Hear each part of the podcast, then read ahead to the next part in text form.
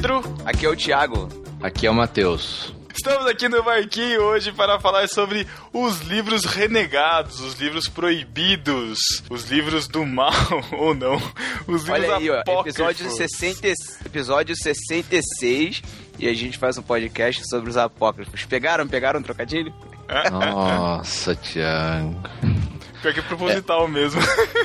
São os livros que dizem que a Igreja Católica tirou pra não confrontar, né? Sempre é assim que falam. Ah, é? Tá bom. A gente vai discutir isso no episódio. Estamos aqui com o tripulante e participante do podcast A Deriva, Chico Gabriel. Olá, olá, pronto. Eu sou péssimo, cara. Não, a entrada, se não for uma coisa gravada, eu não sei. Eu, não- eu tenho que escrever. Próxima vez eu escrevo uma entrada legal. Confiram o Cara. Chico gra- num- numa gravação ouvindo A Deriva. Estamos aqui também com o nosso parceiro já de média data, não tão longo assim, mas enfim. Roubaremos ele logo do 2 em 1. Um. Cacau Marques. É, bom dia, boa tarde, boa noite aí. E quando o Pedro falou que eram os livros proibidos, eu achei que a gente ia falar sobre 50 tons de cinza. Mas, graças Ah, a Deus, não. sobre os apócrifos. Nossa. Eu, eu, eu, achei, eu achei que era algum Kama Sutra, alguma coisa assim, cara. Caraca, mas então.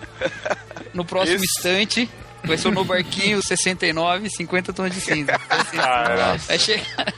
Despedida Nem a de solteiro, junto com o do Matheus, né? Ótimo, perfeito. Caraca, hein? Pra você que está chegando agora e no barquinho e não conhece, nossa periodicidade é quinzenal, todo dia 15, todo dia 30 tem no barquinho. Que dia que saiu a deriva, Chico? Só- todo dia 5. Todo dia 5 do mês. Se no mês não tiver dia 5, vai cair no dia 6. Ótimo. então é isso, fique com um trechinho do próximo ou anterior à deriva. E já voltamos. Ou não, né?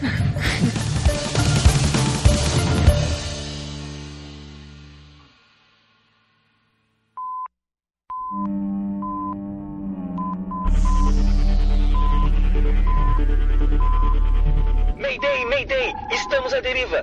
Repetindo, estamos à deriva! A localização do nosso feed é nobarquinho.com barra a deriva. Repetindo, nobarquinho.com barra a deriva.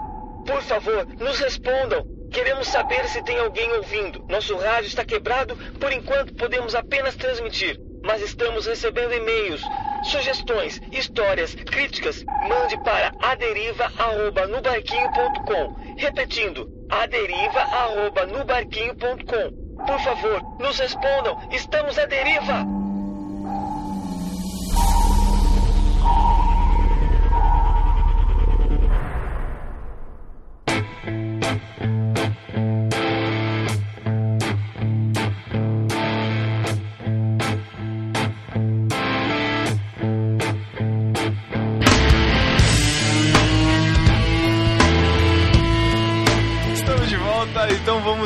Discutir essa questão meio obscura pra gente, né? A gente, eu pelo menos na formação que eu tive, eu pouco ou nenhum contato com livros apócrifos, só de ouvir falar, de saber da- pelas musiquinhas de escola dominical os 66 livros da Bíblia, né? E saber que quando os católicos falavam que eram 72, a gente torcia o nariz assim, tá errado, não é 72, tem mais aí, tem menos livros, né?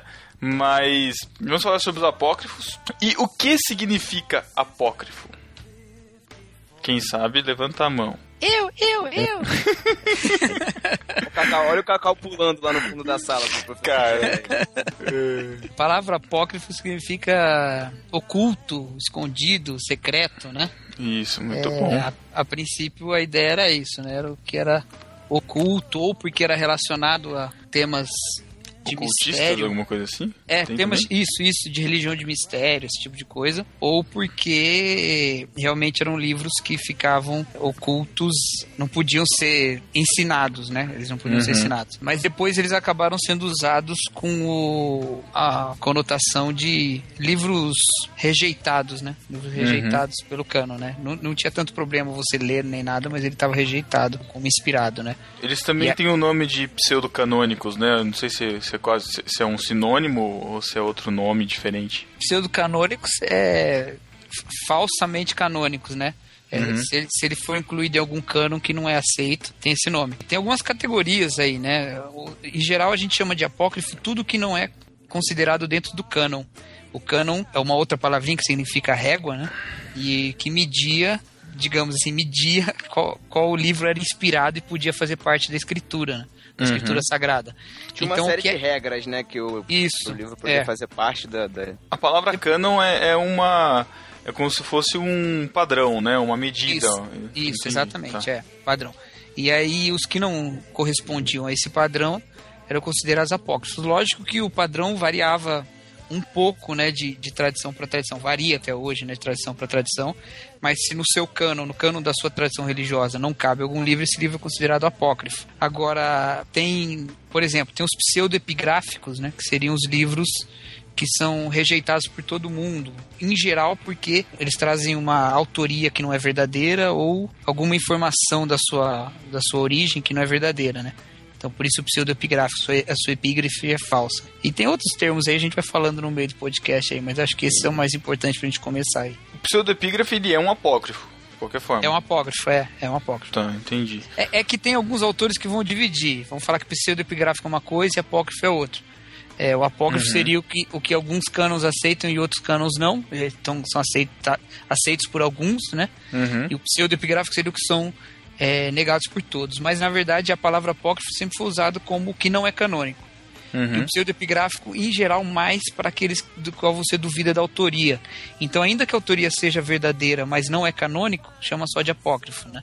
Entendi. Mas é, tanto faz, né? Muda um pouco. No caso aqui, a gente vai falar do cânon cristão, né? Assim, aliás, cristão protestante, né? Eu não sei se é esse o nome que se dá. Porque a gente vai tirar os livros que estão na Bíblia Católica. Aí entra outra palavrinha também, né? Porque Ah, para nós protestantes, né? Os livros que estão na Bíblia Católica que não estão na nossa são apócrifos, que estão fora do nosso cano. Uhum. Agora, para o católico, eles chamam esses livros de deuterocanônicos, né? Deuterocanônicos, outro Isso. cânone, né? É, que é do segundo cano ou do outro cano, né? Que Uhum. eles seguem um cano diferente. E a gente também, mais, mais pra frente, a gente explica aí a razão dessa diferença. Eles têm essa consciência de, de que é outro. Tipo assim, eles são chamados deuterocanônico, mas tipo, na leitura que, que se faz, existe uma diferença de interpretação da leitura de, de repente, sei lá, de Tobias para Mateus, por exemplo. Então, alguns sim, alguns na história da igreja, né? é, sempre teve Hum. muito debate sobre esses livros, né? Coisa, a, a verdade a questão ficou mais fechada no Concílio de Trento, né? No século XVI, Uhum. quando a igreja reafirmou de uma vez por todas a igreja católica reafirmou a canonicidade desses livros. Mas mesmo depois há, alguns teólogos católicos, vou dar, vou dar um exemplo aqui para deixar mais claro. Se você pegar Tá. uma Bíblia de Jerusalém, por exemplo, e vai lá em Daniel, Daniel na Bíblia Católica tem dois é, capítulos a mais do que no nosso. Então você abre lá no, no final do capítulo 12, né? O nosso acaba no capítulo 12. No, na Bíblia Católica tem o 13 e o 14. Você chega na Bíblia de Jerusalém, que é uma Bíblia Católica, e procura o capítulo 13, vai ter uma nota de rodapé dizendo aqui começam as adições gregas. né? Porque Hum. o comentarista da Bíblia de Jerusalém sabe que isso foi adicionado depois em língua grega, né? Enquanto Entendi. Daniel foi escrito em hebraico e aramaico. Então foi um outro autor, foi um outro contexto e tudo mais. Então alguns têm essa consciência, outros não, outros entendem. Mas, mas esses que têm essa consciência também fazem uma crítica a respeito de livros que nós consideramos canônicos também, né? Então não- eles não são assim, os protestantes estão certos. Eles Ô, são Cacau. críticos sobre várias coisas.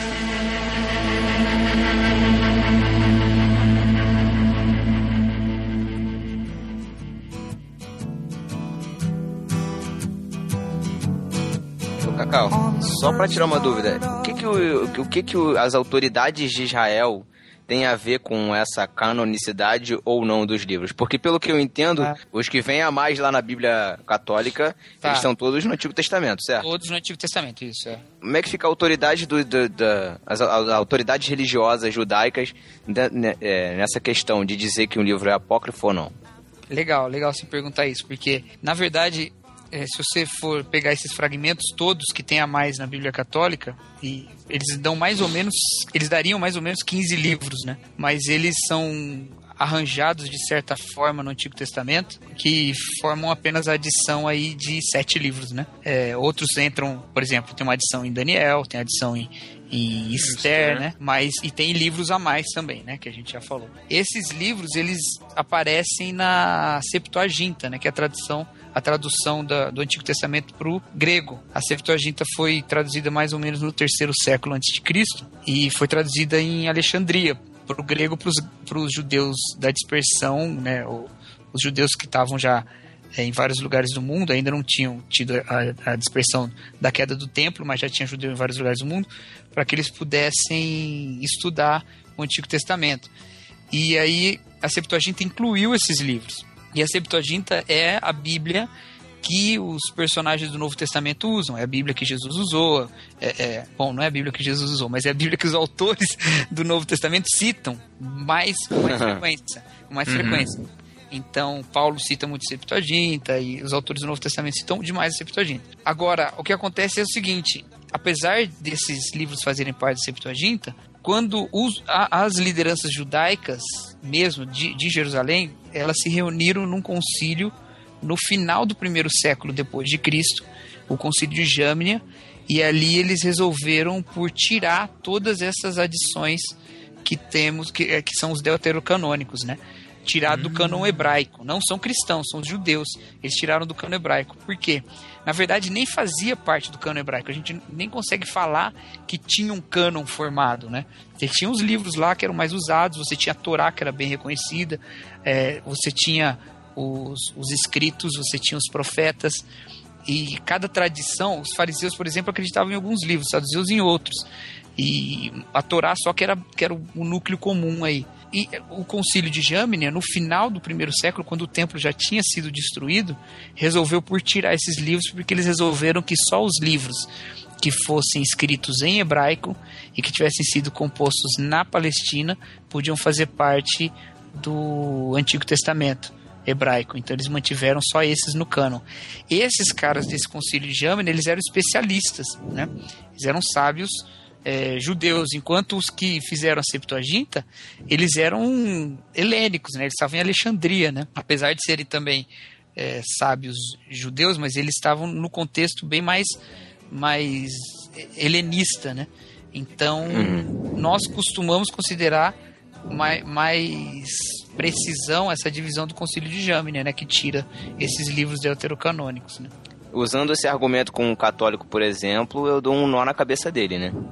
Ah, mais ou menos, ele vai dizer que, que na verdade, a Bíblia que Paulo usava era a Septuaginta, então que Paulo lia esses livros. Ele vai dizer que várias Bíblias antigas que nós temos, das primeiras tradições cristãs, continham esses livros, é verdade mesmo, né? Mas também temos Bíblias antigas que não têm. É, Esses debates aconteceram desde os primeiros pais da igreja, né? Uhum. Então tinha gente defendendo todos os lados, né? Eu acho que o que, o que pesa mais é que quando você vai fazer uma análise mesmo, uma crítica mesmo desses livros, eles rapidamente caem, assim, né? Eles têm uma, uma- aspectos bem, bem questionáveis, assim, sabe? Alguns motivos deles não serem assim, né, de, de não ser aceitos é porque isso foi uma das coisas que você falou, né, que o- os judeus eles rejeitaram os livros, né? Outros, o- outras características é que esses deuterocanônicos em si, apesar de estarem na de estarem presentes na Septuaginta, eles não foram citados, né, por Jesus Isso, nem, nem é, pelos outros exatamente. autores, né? Então, tipo, se não tem referência, né, não é balizado assim, já é alguma coisa que de repente Você tem- desqualifica, né? Você tem pequenas é, é, menções, assim, a, a eventos que são narrados nesse livro, mas o- o- eles não são citados diretamente, né? Então, em Hebreus capítulo 11, quando termina lá a galeria dos heróis da fé, fala das mulheres que receberam os maridos por ressurreição, né? E ali, essa é uma citação de um desses livros deuterocanônicos, se eu não me engano, segundo a Macabeus. Entraria aí, mas não é uma citação direta, né? E além disso, não é uma citação é, autoritativa, né? Ele, ele não diz que o livro é é, inspirado, da mesma forma que Paulo cita vários poetas gregos e filósofos e não está Uhum. dizendo que eles são inspirados. Né?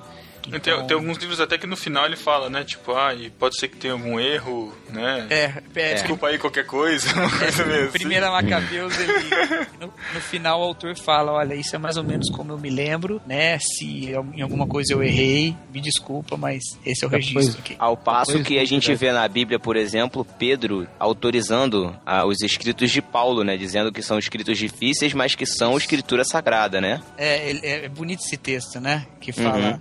É- é- são palavras difíceis como também são as demais escrituras, né? É tão. Caraca. E ainda Pedro que já tinha tomado um puxão de orelha em Paulo, né? Que tá- de Paulo, né? Que tá lá em Gálatas, né? Uhum. Paulo tinha dado um- uma fumada em Pedro e Pedro escreve tão bonitinho sobre Humilde, né? Humil- humildinho. Humildinho. Humildão, né? Humildão, né? Não é à toa que ele, não é à toa que ele tava no barquinho, né? E Paulo não, né? Aí, ó. Olha, olha, Olha aí.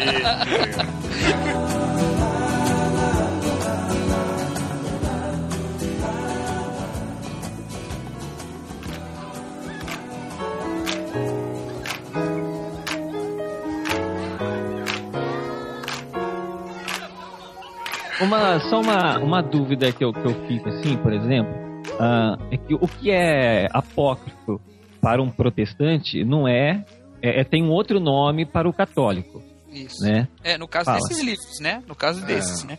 Porque No, no caso exemplo, dos, dos livros da, que eles usam na Bíblia Católica, É. né? Porque é, outros livros fora continuam sendo apócrifos. Por exemplo, esse que é um Enoque. tempo atrás aí, Evangelho de Judas, Evangelho de Maria, isso daí pra eles também é apócrifo, né? Evangelho da Infância de Jesus, essas coisas aí. Caraca, É. isso eu não conhecia. É porque assim, ó, o, o Concílio de Trento, ele definiu o cânon católico, certo? Ou não? Ou tô errado? Tô falando besteira. É, é, ele reafirmou, né? Já tinha acontecido outros concílios católicos lá no século IV que já tinham afirmado esse mesmo cano que os católicos usam até hoje. Né?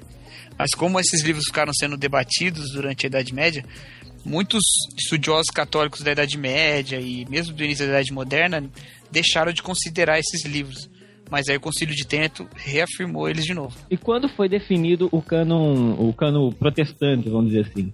A nossa Bíblia, assim, ela foi definida quando? Os reformadores eles optaram, é, não todos também, porque na igreja anglicana isso é um Depende, pouco né? diferente, é. É, do que Mas- a história de Lutero também, né? Que não aceitava Tiago, Isso, é, Lutero não aceitava, Lutero tinha problema com Tiago, com Apocalipse. Apocalipse. É. É, todo mundo tem, né? Todo mundo. Caraca. Um, be- um beijo, um beijo, Lutero, e para todos os luteranos que nos ouvem. É, ele tinha problema com esses livros, mas ele nunca chegou a tirá-los assim completamente, né? Ele chegou a, lançar uma, uma versão da Bíblia com eles no final, como um Qual- anexo. Qual que era a treta de, de, de Lutero com Tiago e com Apocalipse? Com Tiago era a questão da, da fé e as Das obras. obras, por conta da, da E salvação Apocalipse, por obras. e Apocalipse tal, é porque assim. ele não entendia mesmo. É, não precisa nem perguntar, né? Porque Apocalipse. Porque... Mas é sério, é porque ele não entendia mesmo. É, Apoca- entendia. é, Apocalipse tem que levar em conta também que esse período aí da reforma é um período de muita racionalidade, né? E Uhum. Apocalipse com toda aquela simbologia, tudo era, era difícil de engolir mesmo, né? Não, dava muita corda pra, pra umas, umas doutrinas bem místicas, assim, né? Então acho que é por isso. Talvez seja por isso, mas ele não entendia Tá. mesmo, ele tinha dificuldade. E, e Tiago era essa questão das obras, né? Porque Tiago cita o mesmo texto do Antigo Testamento que Paulo cita em Romanos, mas para dizer o contrário, né? Paulo cita e fala, cita lá a passagem de Abraão, né? E fala, olha, tá vendo? Então a salvação é pela fé. E Tiago cita a mesma passagem e fala, tá vendo? A salvação não é só pela fé, mas pelas obras, né? E na verdade o que tá acontecendo é que Tiago tá, tá dando uma explicação da fé, né? Não, não é uma, uma colisão ali, né? Mas Lutero não entendia. Tiago, Tiago sempre legalista. Sempre. Sempre causando. É sempre mal compreendido. é sempre- É, coitado, sempre um coitado.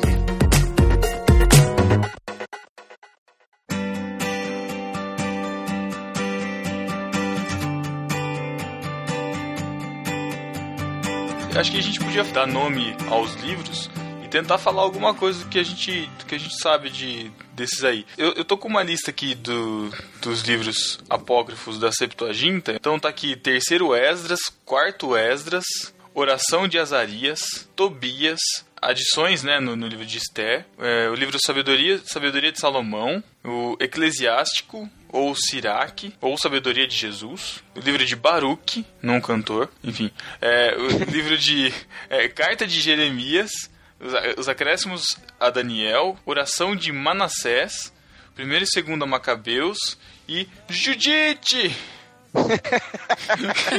Naquela época que né, causava problema. Não, não entendi. Ai, meu Deus do céu. Mas tem que começou a assistir o YouTube tem pouco tempo, né? Judite! Judite! Desses livros que o Pedro falou, alguns deles são, são, são acrescentados em outros livros. né? Por isso que não dá todos esses livros. Ah, tá. Então, tipo. Agora entendi. eu, eu realmente eu desconheço se, tão- se todos eles foram acrescentados também na, na Bíblia Católica. Não sei se são todos mesmo que estão. Mas ah, vários deles eles estão acrescentados em outros, né? Se eu não me engano, Pô, essa. pelo que eu entendi, oração- então, pelo que eu entendi, então eles, eles fizeram uma junção de todos esses livros que o Pedro falou, ou de alguns deles, que daria muito mais que sete, ou seis, não sei, e criaram livros. Pô, eu não entendi isso, cara.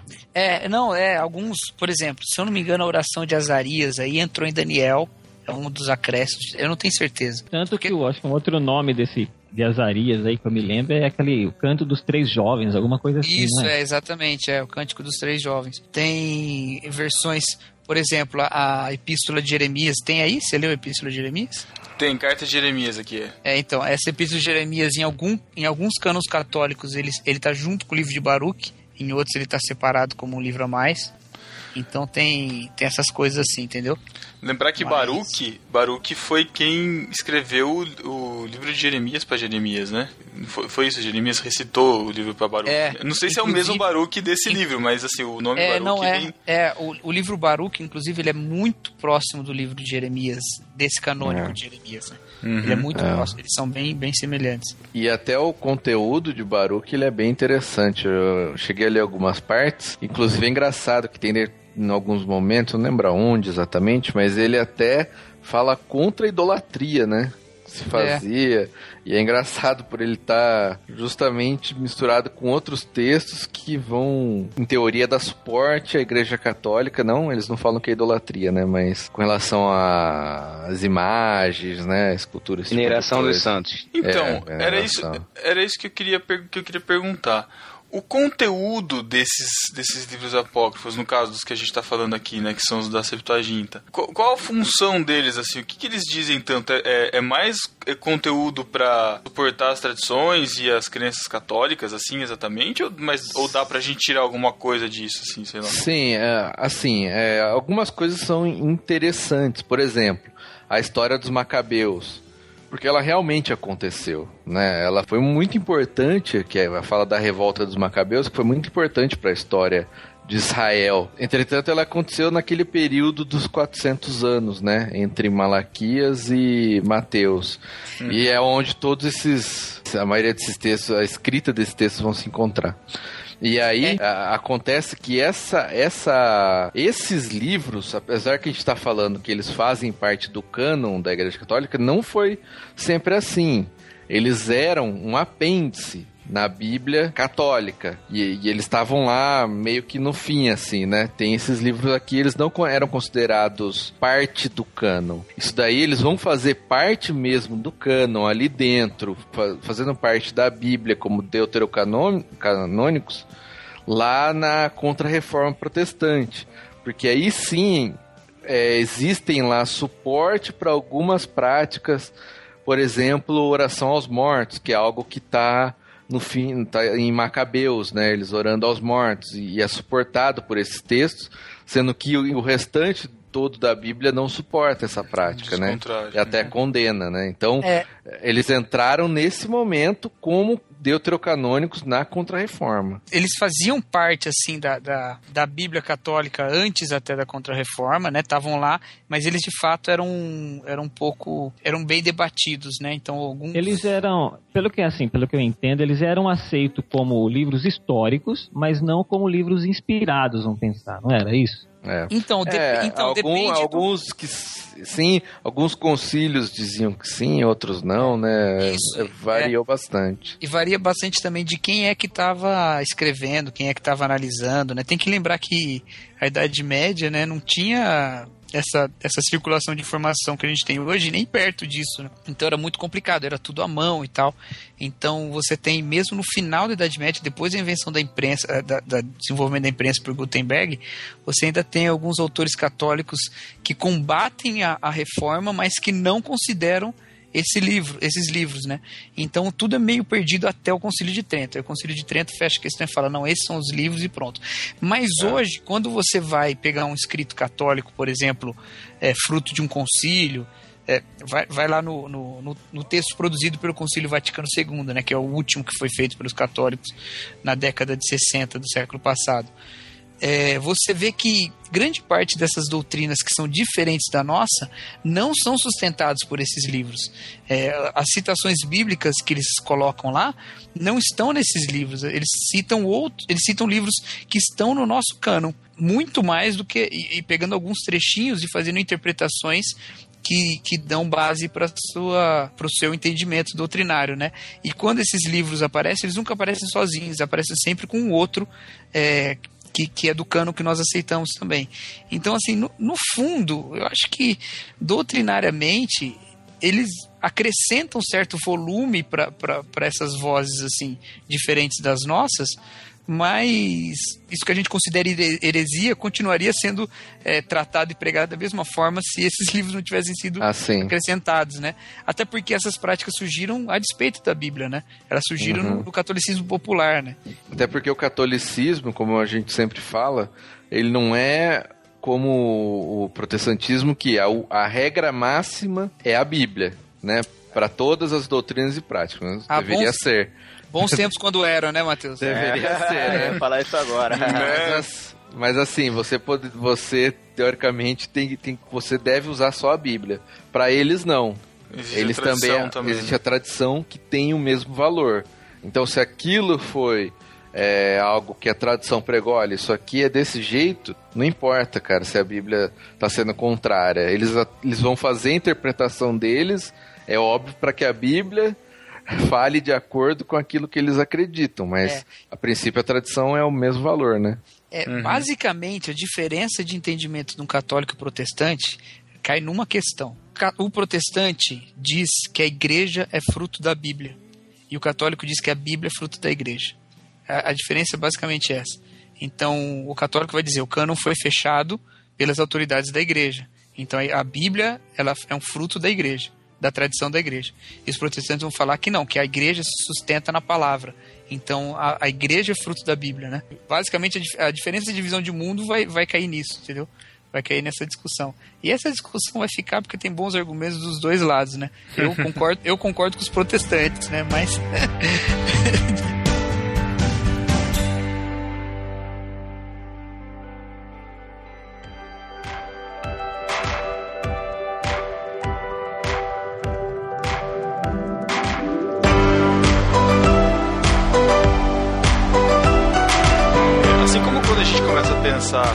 genealogias e pensar assim que, ah, então tudo, tudo volta para Adão, né? Por exemplo, quando a gente está pensando na origem de alguma coisa, a gente pensa, ah, mas os livros apócrifos eles foram escritos depois, nesse período, e que não foram inspirados e tal, e a Bíblia, é, como o Mateus disse, né? Nós, nós cremos que a Bíblia deve ser a nossa regra de fé e prática, mas de onde vem essa autoridade que a Bíblia é a nossa regra de fé e prática? Não pelos escritos que eu estou falando, mas é, a gente sabe, né, do que for, foram encontrados, né, é, essa, esses escritos, tem a, os, os manuscritos lá do, do Mar Morto, enfim. E aí, quando a gente começa a estudar a história, né, da, da formação do cânon bíblico e tal, que houveram os concílios e, juntaram os livros, aí tem aquela história de que bateu o vento e ficou em cima da mesa só os que eram para seca, tipo, come, come, começa, a, começa, eu já escutei isso, começa a inserir uns elementos humanos assim na história que acaba dando acaba surgindo dúvidas na gente mas peraí, será que é tão inspirado assim será que é tão regra de fé e prática assim porque não teve tanto muita interferência humana nesse nesse processo todo assim como é que fica isso tem várias coisas que dá pra gente falar aí a, a questão do cânon no frigir dos ovos no final das contas ela é uma questão de fé. Uhum. Eu tenho bem claro isso para mim. Tem gente que tenta provar, tenta fazer. Cara, é uma questão de fé. Não tem jeito. Agora, a fé é um salto, né? Você, você crê sem ter provas para isso, mas há contrapartida, né? Você depois experimenta do fruto dessa fé, né? Então, eu criei num determinado momento na palavra de Deus, falei, não, essa é a palavra de Deus. E encontrei Deus nessa palavra. Então, muita gente pode questionar muita coisa a respeito da Bíblia, mas ninguém consegue tirar de mim o fato de que eu encontrei essa palavra. Eu posso abrir o meu armário agora e encontrar uma pérola. Todo mundo pode questionar como a pérola foi para lá dentro, mas ninguém pode questionar o fato de que eu achei a pérola lá dentro. E Uhum. isso eu, não é um argumento que eu possa usar para convencer ninguém da inspiração da- do canon, mas isso para mim é, é perfeito, porque realmente eu tenho inúmeros, inúmeras evidências inquestionáveis que eu não posso questionar. Se eu quero ser honesto mesmo comigo, eu não posso questionar de maneira nenhuma que eu encontrei Deus nesses momentos nas páginas da Bíblia. né? Então, é isso. É um salto de fé, mas depois você tem a comprovação disso. Né? Agora, o Canon tem uma frase do, do Karl Barth, que é um teólogo que eu gosto bastante, suíço, que é o seguinte: ele diz, ele diz assim a respeito do Canon. Ele fala: se nós não estamos dispostos a desistir da fé, nós precisamos acreditar no milagre da graça. Né?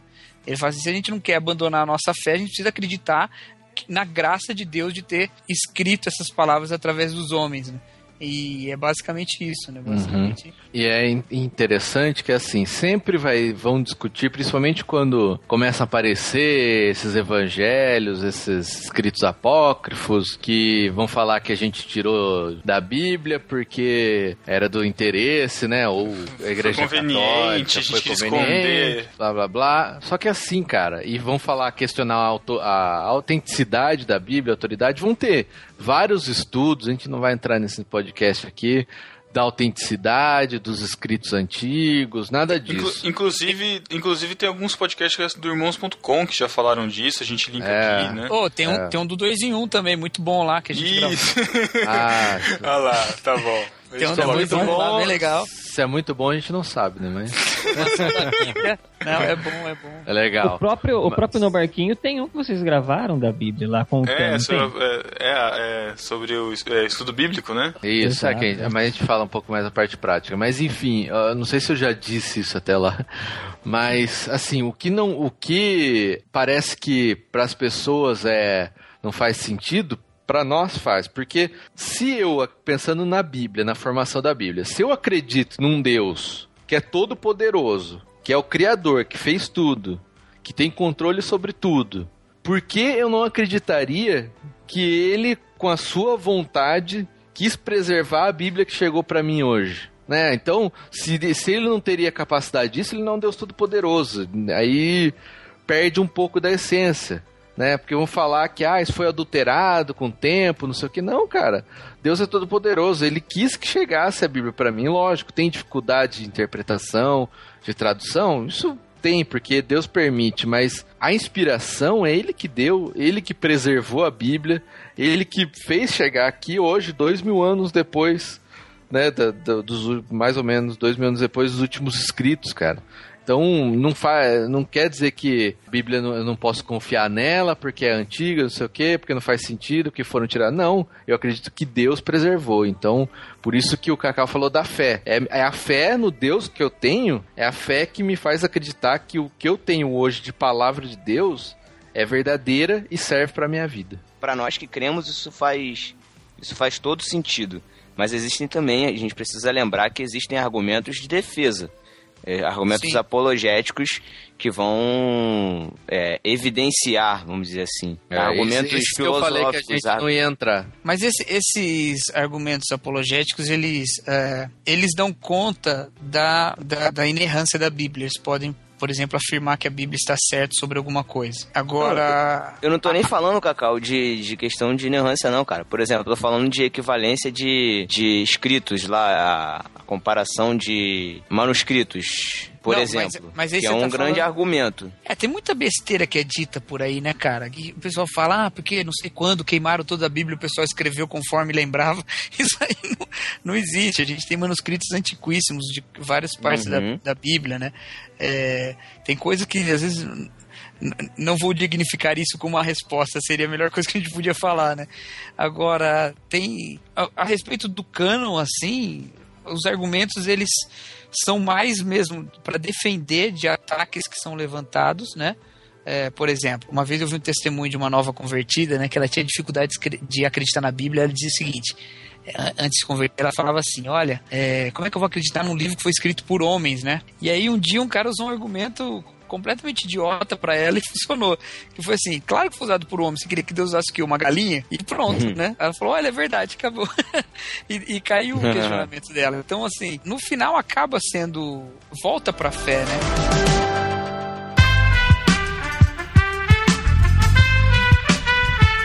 Eu só queria falar uma coisa, que você falou que. Ah, eu falo que a Bíblia é a palavra de Deus, é, eu vou dar. Eu tenho fé nela, e aí lá na frente eu encontro Deus e tenho uma experiência com ela, e isso comprova que ela é a palavra de Deus. Eu acho meio complicado dizer isso a gente pode ter um problema de validar a Bíblia pela experiência da pessoa. É, não, o que eu quis dizer foi o seguinte, não, esse, eu, inclusive eu disse isso, né? Esse meu argumento não serve para ninguém. Eu, eu falei isso aqui agora e todos vocês podem duvidar isso de mim, qualquer um que tá ouvindo pode duvidar do que eu falei, porque é infinitamente subjetivo. Só eu tenho uhum, acesso a essa experiência. Não tem como uhum. ninguém acreditar nisso por nenhuma evidência. Isso é o que eu tenho em minha certeza da Bíblia. Eu encontrei de fato Deus nas páginas da Bíblia. Né? Uhum. Né? E, e, não tem como ninguém tirar isso de mim, porque eu sei exatamente como foi. Eu estava na, na posse das minhas é, faculdades, faculdades mentais. É, não estava louco nem nada, né? Agora, isso não serve de argumento de maneira nenhuma, uhum. né? Na defesa, na defesa da canonicidade, levantava lá um cara e falava, é. não, porque eu encontrei Deus aqui. Não ia servir de nada, né? É. Então, lógico que tem, tem argumentos e tem análises, é, por exemplo, de autoria. Então, qualquer livro de, de introdução ao Antigo Testamento ou ao Novo Testamento, tem alguns livros excelentes. Vou até deixar uma dica aqui, quem quiser se aprofundar mais no estudo do Novo Testamento, o livro Introdução ao Novo Testamento, do, do Carson, na verdade é o Carson e mais dois, dois autores, é o Carson Mu e Douglas. Ele é maravilhoso e ele trata todos esses debates sobre a canonicidade dos livros do Novo Testamento. Hum. E ele mostra muitos argumentos ali e em alguns lugares, alguns livros do Novo Testamento, você vê que a crítica contemporânea ela tende a questioná-los. Mas há sim muito espaço, até porque a gente está falando de, de, de, estudos de história antiga, que é uma coisa super difícil de você fazer, porque tem pouquíssimos documentos. Há muito espaço para que eles estejam errados, né? E como é que eu pessoalmente tenho certeza disso? Porque nesses livros eu encontrei Deus, né? Então isso pessoalmente serve para mim. Uhum. Quer dizer, nenhum desse argumento vai dar, vai, vai suprir a fé.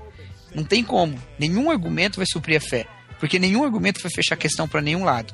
Agora, eles com certeza é, mostram que não é uma loucura, né? Isso é importante também. Uhum. É, nisso você tem bem razão. Eu vi o Jonas, eu, tô dizendo isso porque uma vez eu vi uma palestra do Jonas Madureira, uma palestra teológica dele falando sobre a, as Eu tive aula com ele.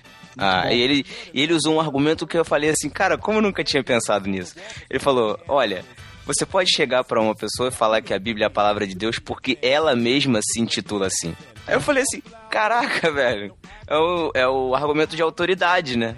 É, inclusive... Pô, como eu nunca tinha pensado nisso. É o argumento de autoridade é um dos requisitos para um livro ser considerado canônico, né? Tá, aí, Ele, aí cheguei onde, onde eu queria chegar, é exatamente é. isso. ele tem que se considerar canônico, né? Se ele não se considerar inspirado, ele não é inspirado. E aí, Pedro, é que os, aquele, aquele, aquele apócrifo que você falou que no final pede desculpa lá, ele uhum. fala, ah, desculpa se tem algum erro aí, ele mesmo já diz, ó, eu não sou canônico. É, segundo a Macabeus 15, a partir do versículo 37. Tendo passado assim os acontecimentos referentes a Nicanor, como desde esses tempos a cidade ficou em poder dos hebreus, também eu aqui porei fim ao meu relato. Se o fiz bem, de maneira conveniente, a uma composição escrita, era justamente isso que eu queria. Se vulgarmente, de modo medíocre, é isso que me foi possível. De fato, como eu não sei beber somente vinho, somente água, ao passo que o vinho misturado à água é agradável e causa prazer delicioso, assim é a arte de dispor a narrativa, que encanta a inteligência inteligência de quem lê o livro. Aqui, porém, será o fim. Mas é bonito, né? Claramente que o cara Não, tava. O cara é tava. É poético. Tava bêbado, né? Claramente. Tava né? bêbado. Ó, eu escrevi umas coisinhas meio bêbado, mas vocês não consideram. É tipo assim. É. Mas, mas é bonitinho, é. né? Assim, é humildade, né? É, pelo menos foi humilde, é, né? Legal, legal. É legal, né?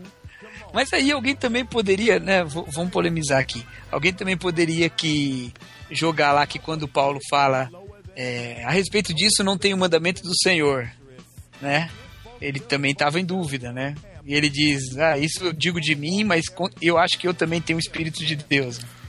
A gente é, considera que. Eu já considera isso daí, que eu isso é- fiquei meio, meio. Achei meio estranho isso daí, cara. Falei, É, o que- entendimento, o entendimento ortodoxo, né, é, é que Paulo está falando que não tem um mandamento explícito de Cristo, né? Não, é, Cristo não falou sobre esse assunto, mas eu julgo que tem o Espírito de Deus, né? Porque ele é apóstolo, então eu estou falando da parte de Deus, então é inspirado. Mas alguém poderia dizer que não é isso que ele quis dizer, né? Aí fica na base da interpretação. Né? algumas coisas não são necessariamente doutrinas, assim, vamos pensar. Eu acho que é, são conselhos básicos. É, Por exemplo, você pegar Eclesiastes, né, alguma coisa que diz, por exemplo, não ficar por fiador do seu irmão. Bom, É. isso não quer dizer que eu não vou fiar pro meu irmão, que às vezes precisa para alugar uma casa, uma coisa assim. Né? Não, é uma, não é uma doutrina direta, ele só mostra uma ação que às vezes pode gerar uma certa consequência. É, né? vai pela Ah, sua conta e risco, né? Exatamente, a mesma coisa de Paulo quando Paulo falou ali, ah, ó, eu, por exemplo, eu não vou me casar, né? Eu não tenho agora, se você não pode, ah, não, não aguenta, faça como o Mateus, se case, sabe? Ai, ai, ai.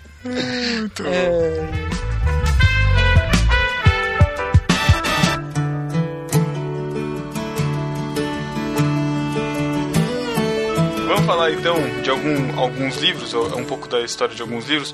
Vamos falar um pouco de, de outros apócrifos não citados aqui, que são apócrifos para ambos, né? Católicos e protestantes, enfim. Tem coisas que são curiosas nos, nos apócrifos, principalmente do Antigo Testamento, ou até do Novo, né? Porque eles vão falar de coisas que a gente tem curiosidade de saber, mas que não estão na Bíblia, né? No, no, no que a gente acredita. Como, por exemplo, Enoque. Enoque foi um cara que, sei lá, eu pelo menos sempre li lá no Gênesis, tem sei lá, três versículos sobre Enoque. E não fala assim, fala que ele andou com Deus e Deus levou. Tipo, aí você fica assim curioso, fala, mas o que, que ele fez, né? Como que era esse andou com Deus? E tem, tem pastor que inventa, né? Pega esse versículo e faz uma pregação, né? mas eu ficava curioso, e aí eu descobri. Dentre os apócrifos, inclusive eu acho que até falei que eu tenho uma, um livro com alguns apócrifos, né? Principalmente do Antigo Testamento. É aquele a- apócrifos e pseudepigráficos? É, esse Eu apócrifos da Bíblia. Esse mesmo. Um, parece uma Bíblia mesmo. Ele. É. Mas é interessante porque ele tem, por exemplo, textos da, da história de Adão e Eva, ah, o conflito deles com Satanás, né? Aí depois ele vai falar de Enoque e tal. Mas esse aqui não é o livro completo de Enoque, né? O, o livro completo a gente achou na, na internet aí tem, que é um livro gigante, tem 100 capítulos, cara, pra você ter uma ideia. É, eu tô dando uma folhada aqui falei, caraca, eu achei que fosse É, pouquinho, meu Deus, é, muita então. coisa. É o livro que teoricamente escrito por Enoch, né? E ele vai falar dessa relação e Enoch, ele como um profeta de Deus mesmo, né? Até ele vai falar que no, no nascimento de Noé, Noé era esquisito lá, pai dele vai procurar Enoch lá, não sei aonde, lá longe tal, e Enoch dá conselho pro pai.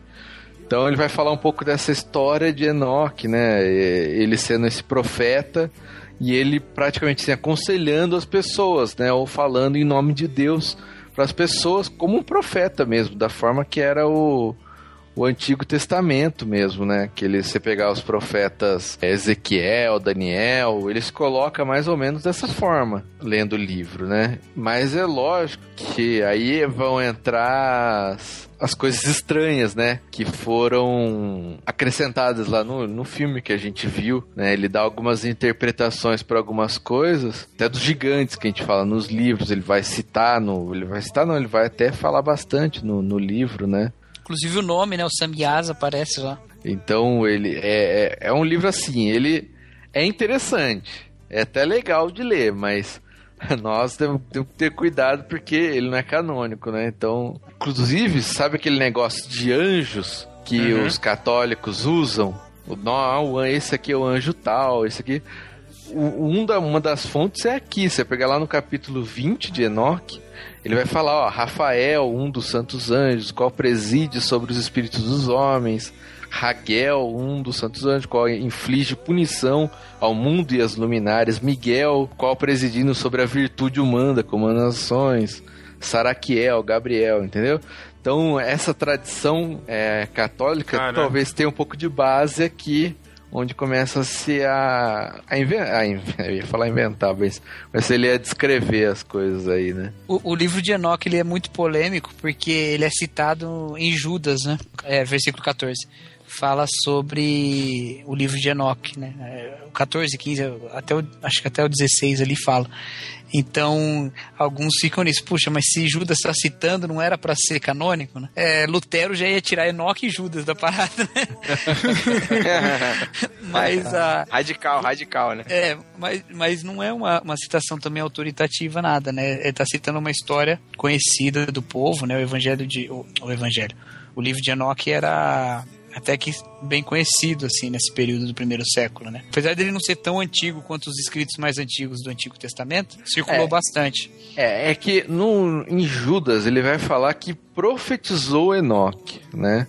É, mas É. esse tre o, o te o- a narrativa que ele põe ali tá, na, tá no livro de Enoque, né? Tá no livro de Enoque, isso. É. É. Traz essa polêmica por causa disso, né? É, aham. Às vezes vale a pena ler, né? Eu acho que vale a pena ler tudo, eu cara. acho que vale, eu acho que vale. Eu, eu acho interessante você. É. Ah, por exemplo, a gente falou de Macabeus também, é outro que é interessante pra você conhecer a história.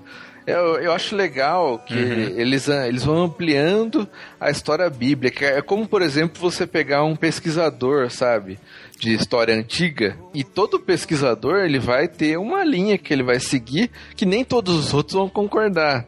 Então, você pega um livro desse, você pode tirar algumas coisas, não quer dizer que tudo é verdade, é, mas você pode tirar coisas que acrescentem, talvez, É. né? Você não vai formular doutrinas em cima dele, né? Sim. É que você nem- pode é- ter Às vezes uma, uma dúvida que me bate assim é porque eu penso. É, é que eu não, não sei, eu não estou falando de, de estrutura literária antiga, né? eu não, não sei como funcionava antes. Mas às vezes não pode funcionar, por exemplo, o livro de Enoch ser um, um- um- uma obra de ficção daquela época. Por exemplo, que nem, por exemplo, você pegar daqui 200, 300 anos, alguém achar a Batalha do Apocalipse, sabe?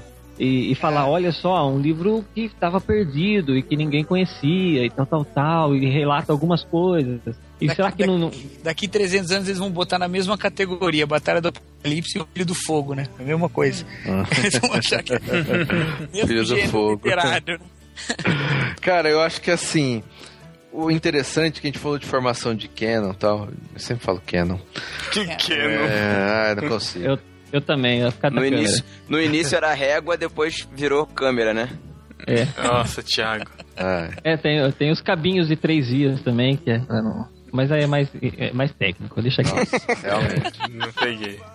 O importante é que também quando se escreviam os livros, não se tinha muita consciência de que isso vai constar de um de um conjunto de livros considerados como inspirados. O próprio Novo Testamento, eu Ah, é. tenho, eu tenho quase certeza que os caras, é, apesar de inspirado por Deus, os apóstolos, eles não tinham essa noção plena de que dois mil anos uns caras iam estar discutindo sobre o que eles escreveram ali, sabe? Então- pega, o livro, pega o livro de Filemão, né, cara? O livro de Filemão é, é, é um bilhete que Paulo manda pra Filemão É. lá pra, pra aceitar Onésimo, né? Não, e pega, pega Atos. O que seria da, da nossa crença sem, sem Atos, né? Sem conhecer todo o conteúdo de Atos. E ele foi escrito por um cara. Lá no começo tá falando. Eu não lembro. o Lucas Teófilo, escreve Foi pra- encomendado, né? Foi encomendado, né? Um livro encomendado. É, imagina assim, talvez o Lucas tivesse consciência de que outros leriam, talvez até tivesse. Mas, meu, olha a proporção do negócio, né?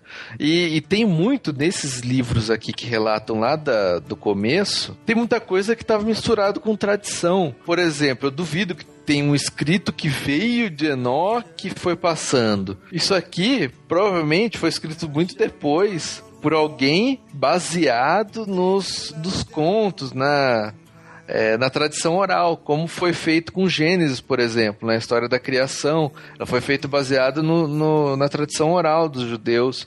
E depois aquilo foi escrito, né? Então, pode ter que tem coisa misturada aqui que é, sei lá, meio ficção que veio misturado na história desse caso de Enoch e tá aqui no meio. Por isso que não dá para você considerar um, um livro canônico, né? É, Enoch, ele é um livro bem profético, né, cara? E esses livros proféticos, eles, eles atribuem a si ser, ser palavra de Deus, né? É, até hoje tem livros assim. Né? Lembra aquele pastor lá da, daquela igreja de Boston lá, aquele brasileiro? Igreja de Boston, tá bom? Pô, tirou a piada da minha boca. É. Né? É, já sabia. É, ele fala que ele foi até o céu com a liderança da igreja e traduziram o livro lá e trouxeram com os mistérios. É, ele Até foi hoje- lá. Exato. Nossa, ele foi, não ele foi pro deixaram céu ele e quis, entrar lá. É, ele quis voltar, né? Que- que- é exatamente a É, mesma gnosticismo novo, né? É, a mesma coisa desses livros, né, cara? Exatamente a mesma coisa. Você at- atribui, assim, uma, uma profecia nova, né? E, e como é que eles faziam? Hoje em dia, eles, eles atribuem a si mesmo, né, o feito. Mas naquela época, para dar credibilidade, já que você não tinha a TV pra você aparecer, ele botava o nome de alguém famoso, né? Aham. Botava lá Enoch. Pô, ninguém falou nada de Enoch, então vou botar aqui, né? Imagina um livro que vem da pena de Enoch. Exato. Beleza? E aí todo mundo quer saber, né?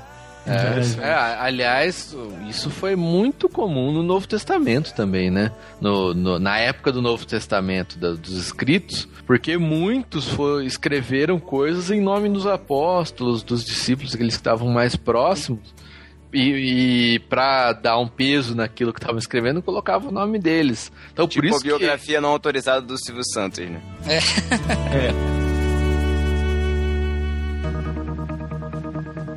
Mas a gente já entra aí nos apócrifos do Novo Testamento, né?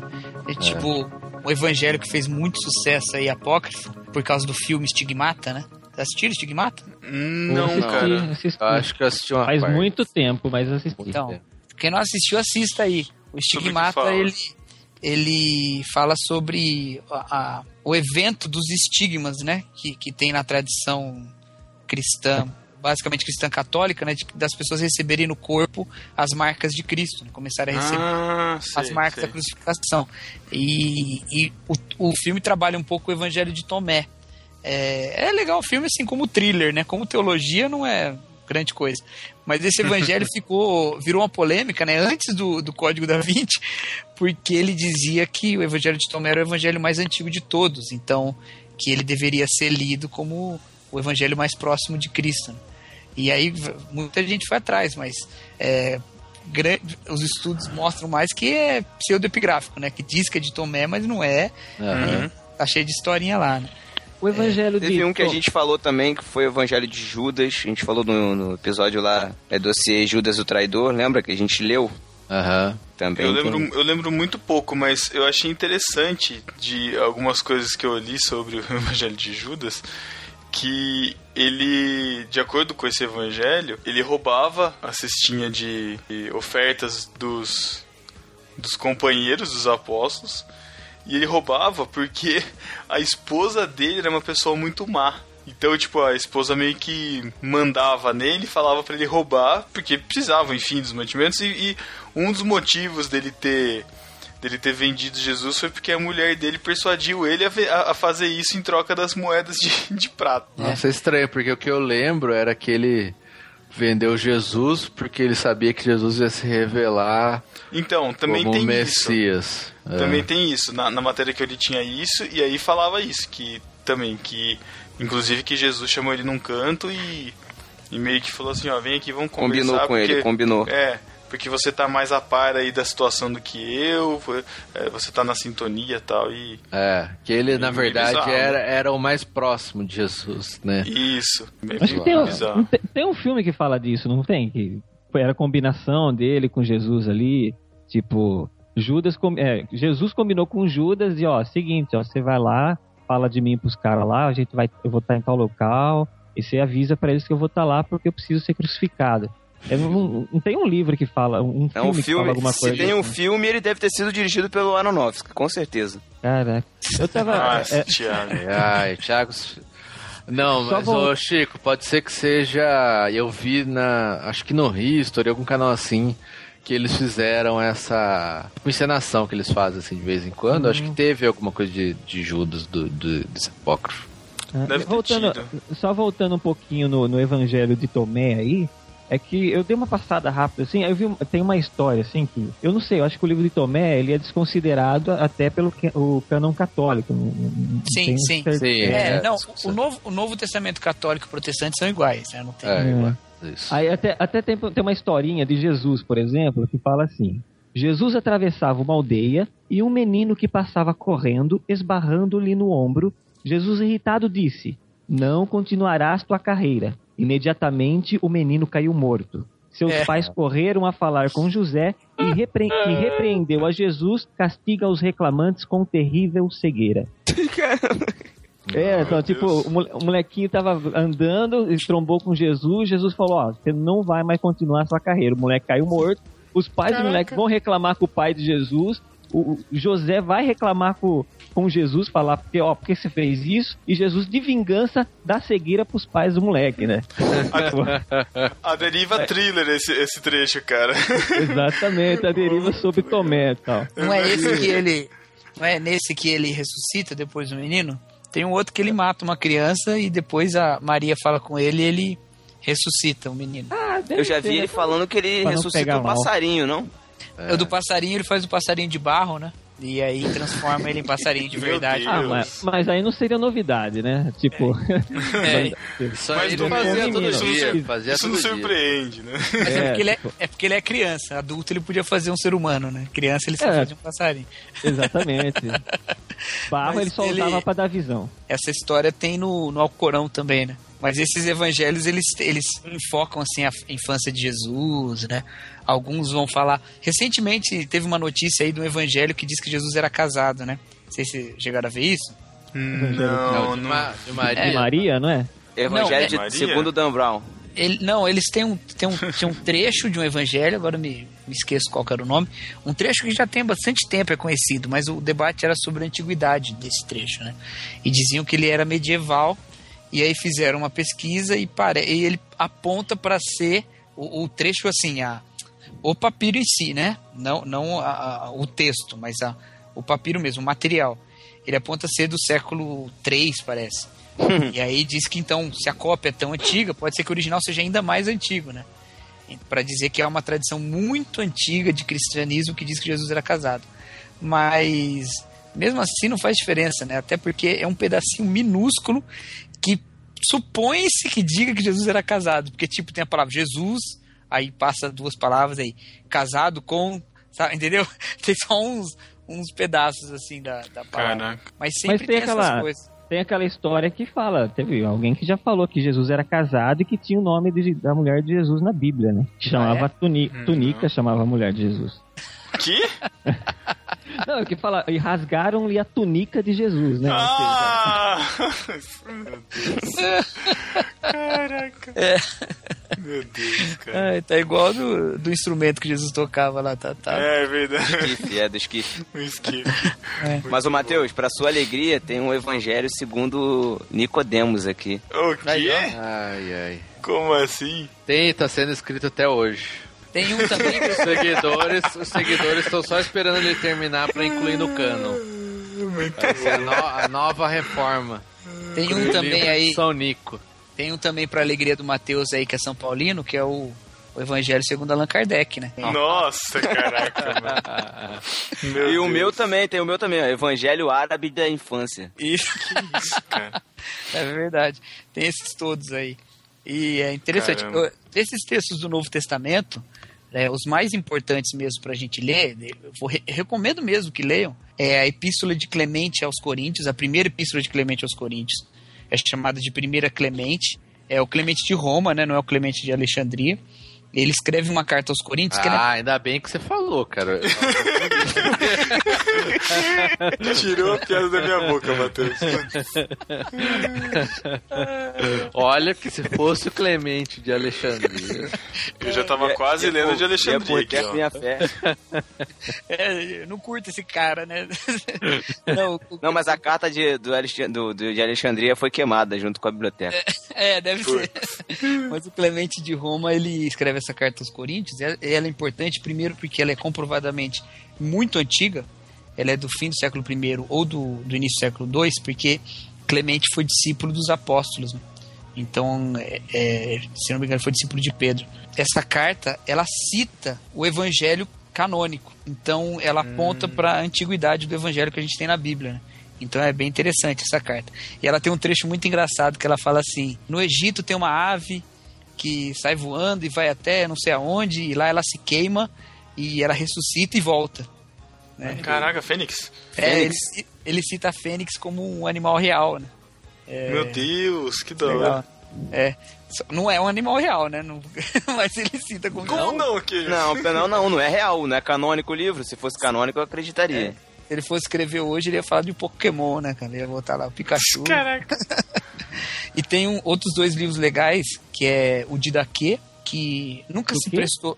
Didaquê. Nunca se prestou a ser um livro canônico, mas ele é um livro escrito na época dos apóstolos e que ele era usado para ensinar doutrina para os cristãos, né? Então ele tem várias citações bíblicas assim, e muitos estudiosos apontam que esse livro foi escrito no período em que o cano ainda estava aberto, é, é, em, que- em que ainda estava se escrevendo livros inspirados, né?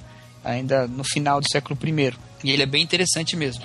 E tem o Pastor de Hermas também, que já é um livro mais devocional, tem um pouquinho de heresia nele, mas ele é interessante pra gente ver também a, a religiosidade dos primeiros cristãos, né? E tem os, os apocalipses, né? Mas o apocalipse é só, só pra ler de brincadeira, né?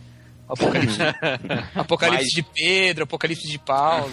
Mas, discípulo, por favor, leia sabendo que, que são É. livros apócrifos.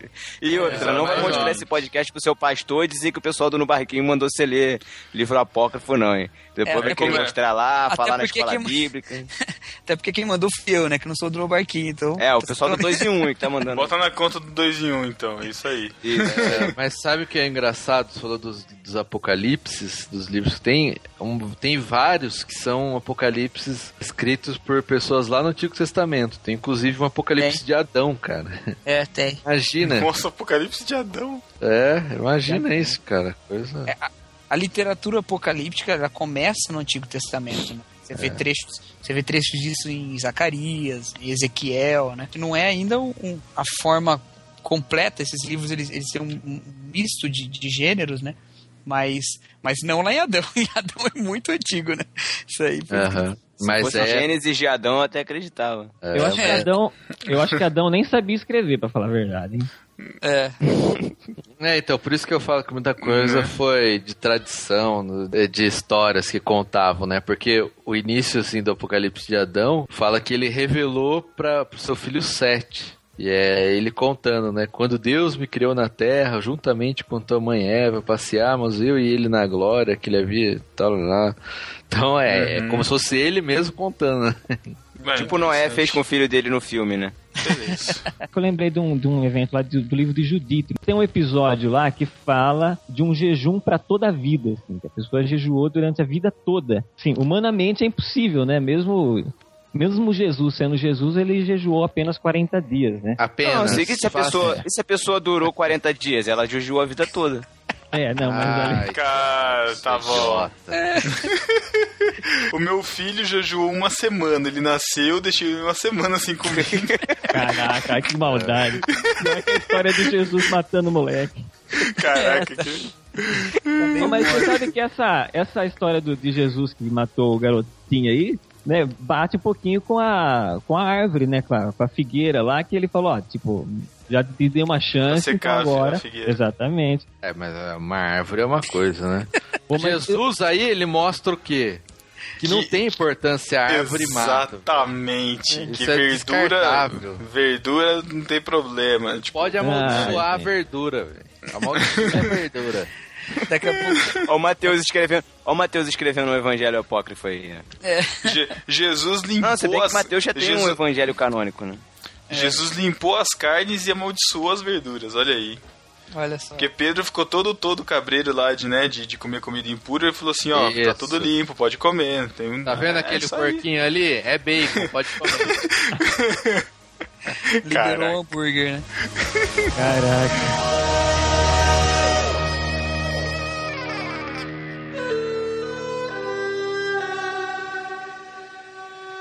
Tem uma coisa só que eu queria falar aí pra gente terminar, é que de vez em quando os cristãos são acusados de terem um evangelho muito, de terem um- uma religião que foi moldada por essas, esses cortes, né?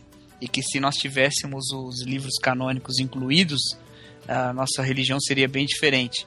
É possível que se isso acontecesse lá atrás, fosse bem diferente, né? Para quem não acredita na inspiração. Agora, hoje em dia, né, é, é, esses livros, eles não têm eles não, não apresentam risco real, sabe?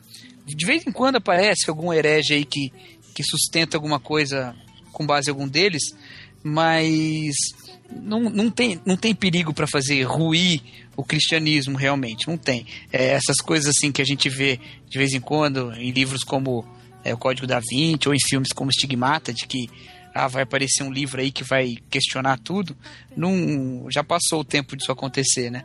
O mais importante, eu acho, é quando a gente faz os nossos próprios apócrifos, né?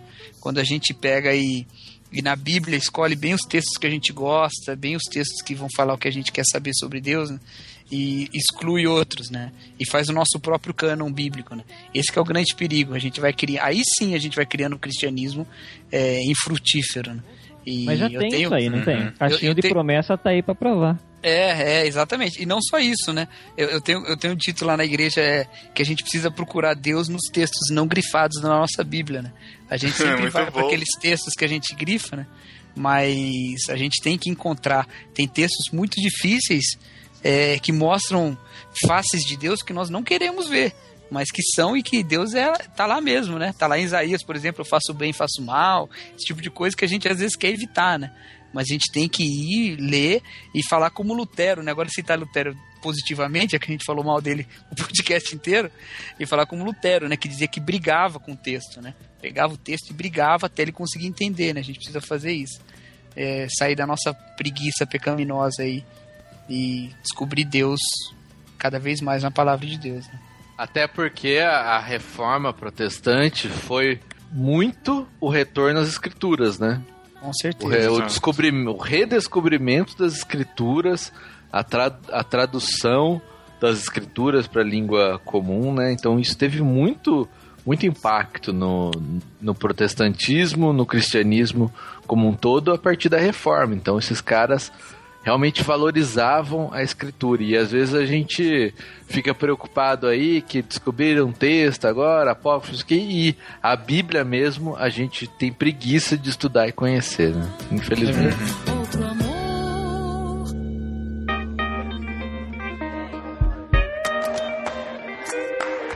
Então é isso, galera. Deixem seus comentários sobre apócrifos, sobre alguns. Sobre os textos que nós não citamos aí. Se você leu e tiver alguma, alguma consideração, coloque aí nos comentários. Cacau, muito obrigado, cara, por ter aceitado e gravar com a gente de novo. Sempre bem-vindo no barquinho. Valeu, manos. É um prazer sempre estar aqui com vocês nessa canoa canônica aqui. Olha só. E muito obrigado, Chico, que está à deriva, do lado da canoa canônica. É, não, obrigado vocês por estarem ouvindo aí. Também ouvindo a deriva aí de vez em quando, quando sai, todo dia 5, não esquecendo que todo dia 5. Tá? A deriva. A deriva. Pô, deriva. Pô, não fiz meu jabá, mano. Ou- Ouça lá o podcast 2 em 1 um, no site do juntosemum.com.br. Além de todos os podcasts que a gente tem lá, a gente tem um podcast sobre a formação da Bíblia, né? Sobre cânon, tudo isso. Aqui o enfoque era apócrifos, mas se quiser saber mais sobre a formação do cânon, lá a gente fala bastante coisa sobre isso. Tem também lá o 832, que é o projeto de vídeo. E, e o Lunáticos. Vamos lá que, que tá bacana lá. Dá um, um like lá pra gente. Isso aí. Exato. Então é isso. Fiquem aí com as epístolas e até 15 dias. Valeu, galera. Tchau. Tchau, tchau pra vocês. Tchau, pessoal.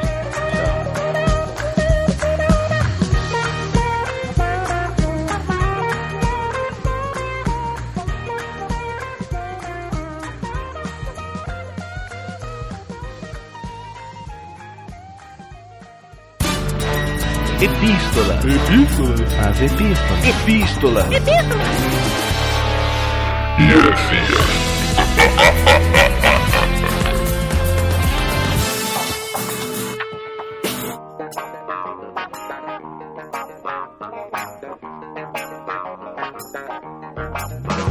Estamos na leitura das Epístolas Heresias do podcast número 65 sobre batismo. Para que batismo, Thiago? Pra que batismo? O Matheus acabou de passar por um batismo agora, né? Ai, meu Deus do céu. Deixa ele curtindo lá a lua de mel dele.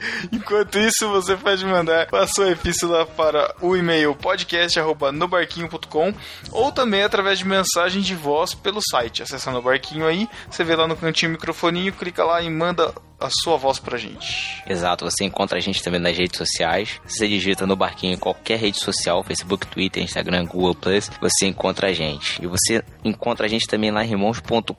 Temos notado que o número de comentários dos podcasts no barquinho irmãos.com tem diminuído.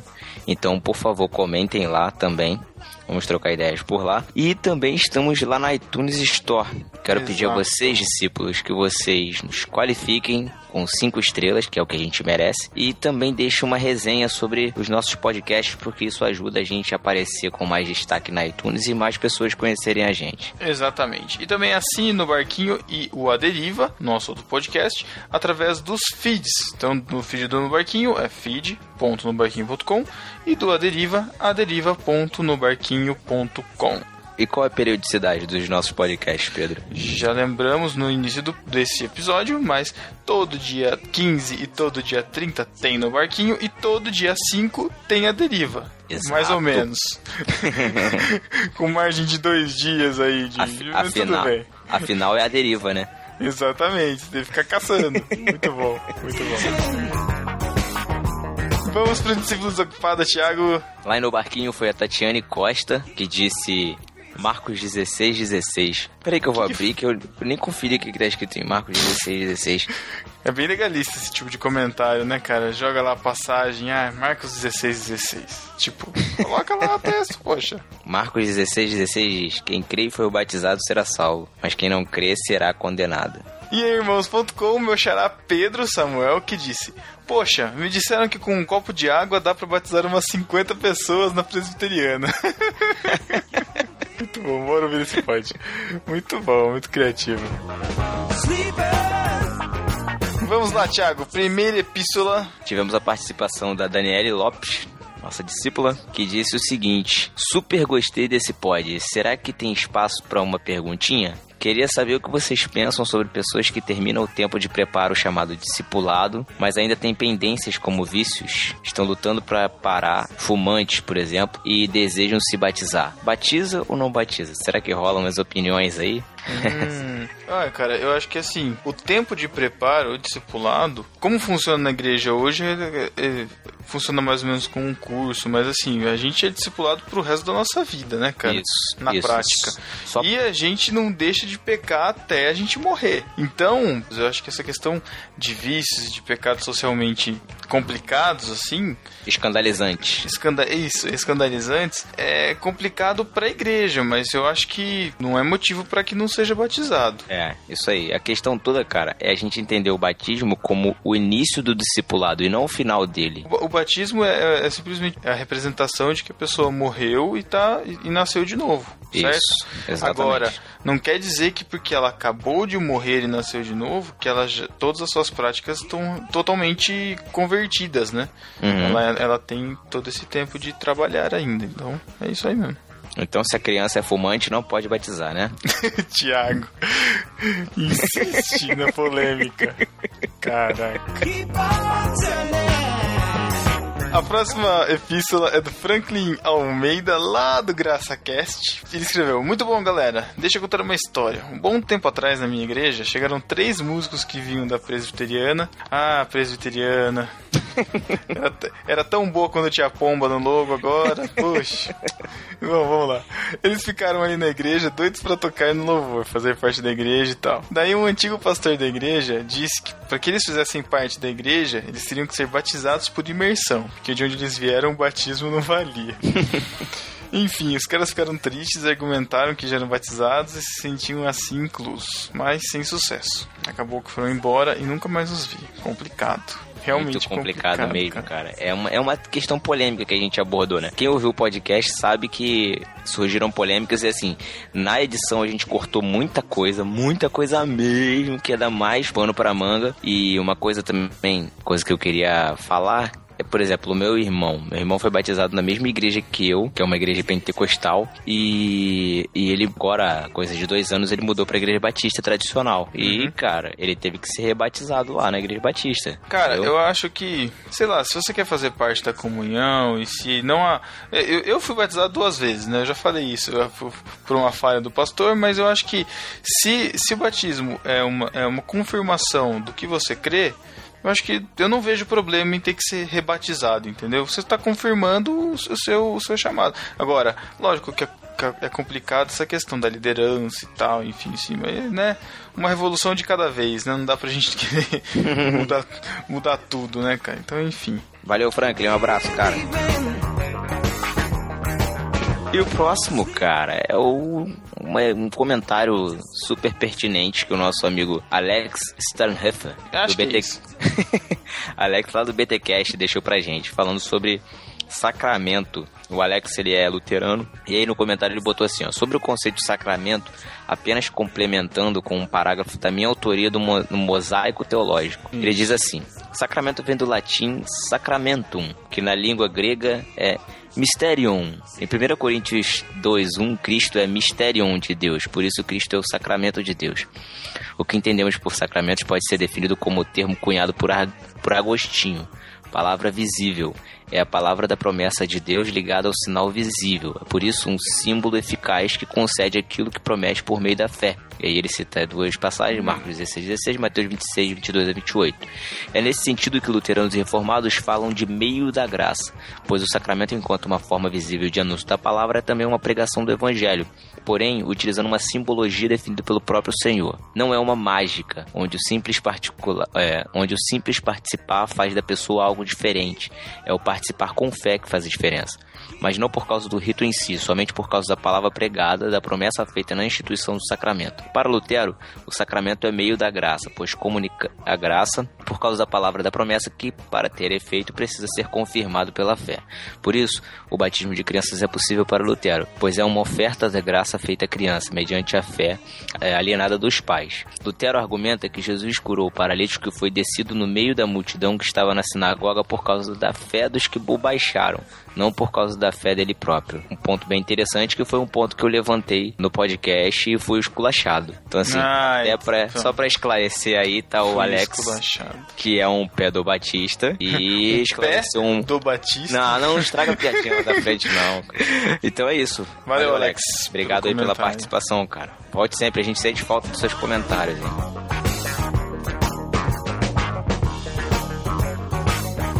Estamos chegando naquela sessão que todos gostam. Provavelmente a última com a ausência do, do autor do nome dessa sessão tão querida, né, Thiago? É, cara, na verdade eu, eu acho que, Pedro, o Pedro, a gente deveria mudar o nome dessa sessão. Qual a sua sugestão? Eu acho que poderia passar a ser Beijo Impuro do Matheus. que nojo, cara.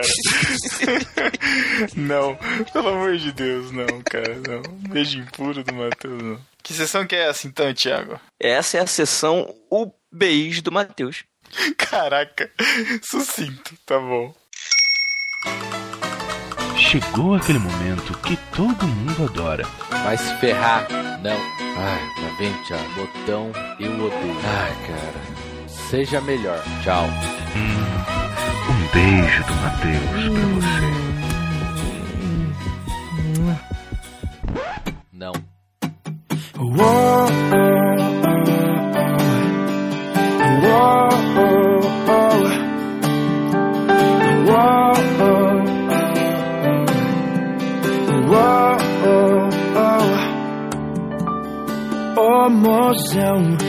beijo do Matheus pro Pedro Samuel, Pra Daniele Lopes, pro Diego R. Chagas, pra Tatiane Costa, pro Gabriel Tuller, pro Lucas Casimiro, pro João Lucas dos Santos, pro Felipe Fraga, pro Felipe Santana. pro Vinícius Sirvinskis, que também foi batizado duas vezes. Olha aí, Pedro.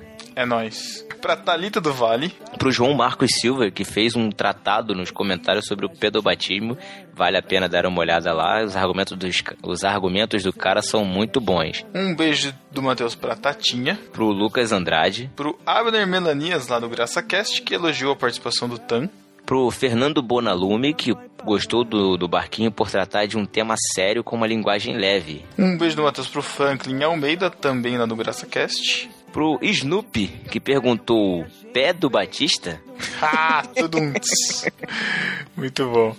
Um beijo do Matheus pro Alex Stalhefa. Pro Eduardo Silveira, que também elogiou a participação do Tan. Pra Glória Hefzibá, que acha que fizemos bem evitando as formalidades. Um beijo do Matheus pro Gleibson, que achava que sabia o que era batismo, mas disse que depois do NB 65 descobriu que não sabe mais nada.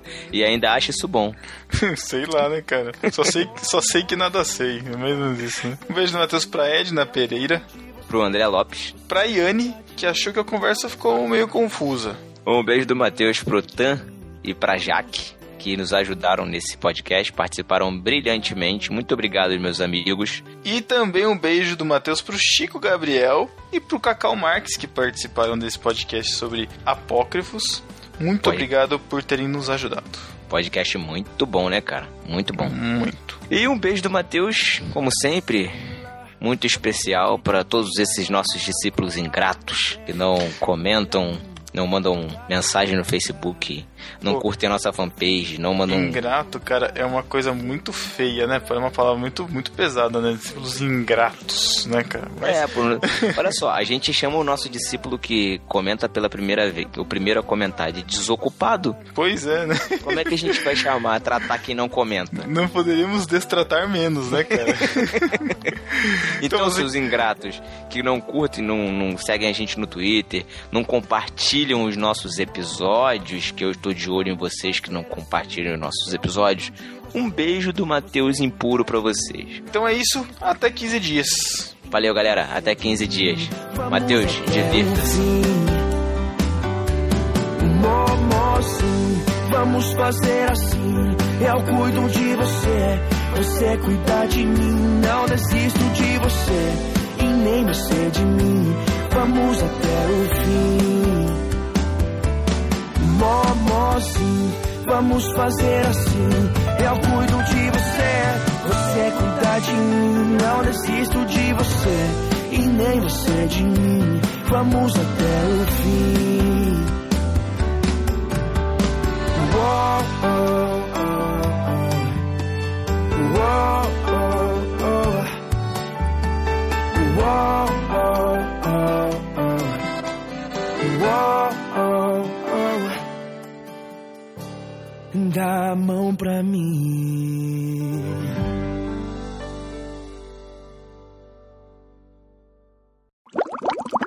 Esses dias aí apareceu uma cantora lá que ganhou um prêmio lá no, na Vai. Europa, que é barbada, cara. e Coisa mais feia do mundo. Não, não, não, não, não, não. Cantora não, cantor. Mais homem do É. que muito homem aí.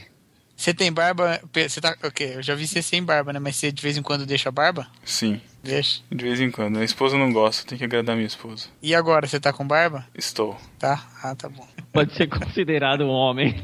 Ou eu pensei que ia falar, pode ser considerado uma barba? É, é. Ah, pronto. Eu Cadê o Matheus? Tem que fazer trança agora pra considerar que é barba. É, estilo. Tem que deixar estilo Macedo. Machado. É, o nosso Macedo tá feio, hein, cara. Putz, cara. Parece um bode. Que coisa horrível, Quem? cara. Quem? Quem? O Edir Macedo tá horrível. Ah, eu não vejo, eu não vejo. Eu só vejo fotos antigas, não acompanho. Caiu o cabelo, cresceu barba, pelo amor de Deus. Ô, mas tá todo mundo deixando barba, assim, eh, sei lá, como. Não sei por quê, né? Modinha, modinha. E aí? Beleza? Aí tava Beleza. E aí, Matheus? Que, anima... quanto, que animação, hein, cara? falta Tô, quanto tempo pra, é. mudança, pra mudança do Estado Civil? Tá perto, cara. Falta um mês e pouco. Pouco. Me- Olha só. Tá chegando. É. Tá nervoso? Cara, mais ou menos. Tá numa animação só ele. O Matheus tá dengoso. Tá ruim, mano. Tá doente, tá doente. Tá ruim, mano. Rolou. Cara, tem que chegar até lá, hein, Matheus? Tem que chegar até lá, tem que sobreviver, hein, cara. Vamos Pô, ver, né? aguentar até aqui e morrer na véspera, já pensou, cara? Morrendo na véspera, coitado. Nossa, tá louco. Matheus tá falando igual a mim naquele dia nas epístolas que eu fiquei assim com a minha voz. Matheus tá preservando o podcast. Ai, tá ah, pensei bom. que era pro casamento. Ah, tá, tá. Pro casamento ele não precisa. Bom, enfim. A voz, enfim, né? Tá. Esse Thiago, eu vou falar, viu? Tá precisando arranjar alguém logo, pelo amor de Deus. Não, Carência não, não. extrema. O Concílio de, Te- de Trento, ele definiu a Chico. Chico, desculpa. Chico, peraí? Chico. Tá, Tá dando interferência aí, cara, na tua voz. Alô? Alô? Alô? tá Alô? dando um É, tá dando chiado. uma, uma interferência. Será que Tem um nomezinho de fundo. Melhorou? Não. Não. Peraí, deixa eu ver Quando- se tem alguma coisa aqui. Vai lá, vai lá, Melhorou, vai lá. melhorou. Melhorou? Não. Não. Quando, quando melhora, você volta e piora, sei lá. Chico, você faz alguma coisa pra melhorar? Eu Ou só tô... pergunta se melhorou? Não, é. Peraí, peraí. Eu tô fazendo Cara. alguma coisa, tô olhando pra tela. Esse Matheus. Tá E aí, mas parecendo- melhorou? Tá legal? Ou tá expluga Ainda e tá pluga de novo. Você tá parecendo o oftalmologista. Melhorou ou piorou? Melhorou, Cara, que piorou. raiva disso, cara. Que raiva. Melhorou ou piorou? Aí eu fico, eu fico com medo de mentir pra ele, sabe? Tipo, meu, parece que não melhorou nada, só que eu quero que, a- eu quero que ele acabe logo com esses negócios, cara. Então Ah, melhorou. Aí ele vai. eu acho- melhorou ou ele- piorou? Aí, tipo, que droga. Eu acho, que, eu acho que ele trola às vezes, velho. Ele não Ah, muda nada e certeza, fala. cara. Melhorou ou piorou? Certeza. Mesma lente. O cara fica três, três horas aí, com a aí? mesma lente. E aí? Como que tá? Nossa, Tá dentro de uma caixa de sapato agora. Tá, tá. E agora, melhorou? melhorou. Vamos lá. Concílio de Trento. Então o Beleza. Matheus tá casando porque não aguenta é isso. Nossa. Casar, casar pra não abrasar, né? Exatamente. é. Pessoal, Muito essa bom. é a camiseta do No Barquinho, Casar para Não Abrasar. Vai estar tipo, né? vendo online. Competir Não. com. Competir com escolher e esperar, cara. Isso. Não, não escolhi abrasar. Escolhi casar, né? É, É, pô, exatamente. Pode ser. muito bom. A gente achou na, na internet aí, tem, que é um livro gigante, tem 100 capítulos, cara, pra você ter uma ideia. É, eu tô dando uma folheada aqui. Falei, caraca, eu achei que fosse É, pouquinho, meu Deus. é, muita então. coisa. Link no post Teoricamente. pra comprar no submarino. Putz, Thiago com as piadas idiotas de sempre. Fora de hora. A Pode gente falar. falou de barba, né, cara? Mas toda a perseguição que a gente barbudo sofre nem se compara com a galera que deixa o cabelo comprido, né? É mesmo. Esses aí. Cara, eu tive cabelo comprido, meu, era perseguição Hã? na igreja. Como? Ca... O quê? Vamos, Ah, vamos ver se a gente acha Mas, no Facebook. mas, mas tem um bom motivo, tem, é né? Alguém vai Mas marcar. Alguém vai Mas marcar. tem, mas tem um bom motivo. é- é Matheus de cabelo antigo. comprido tem que, ser, tem que ser reprimido mesmo, cara, pelo amor de Deus. Cara, não, era estiloso meu cabelo. Eu tenho, eu tenho uma. eu- assim, ó, eu acho que a pessoa tem que deixar na vida pelo menos uma vez o cabelo crescer. assim? Isso, exato. Exatamente, Tem que ter essa deixei. experiência. Não, não, não. Porque, é, é, pra você falar, não, é legal, não, é, é- é ruim, sabe? Você tem que ter essa experiência. Porque não agrida em nada a sua vida. Você só não pode tirar foto durante essa época por caso de você se arrepender. Mas. É, eu, eu, eu, eu É. tenho, eu, eu, tenho essa, esse débito na minha vida. O Paulinho pe- pegou essa foto minha e tem guardado no telefone dele, cara. Que qualquer Já coisa que eu rolou. falo, ele saca na hora e já mostra essa foto, cara. É o, é o He-Man, é o He-Man, cara. É o He-Man. É, Mas, exata- cara, é a foto do o He-Man, meu, meu foi exatamente. tão obscuro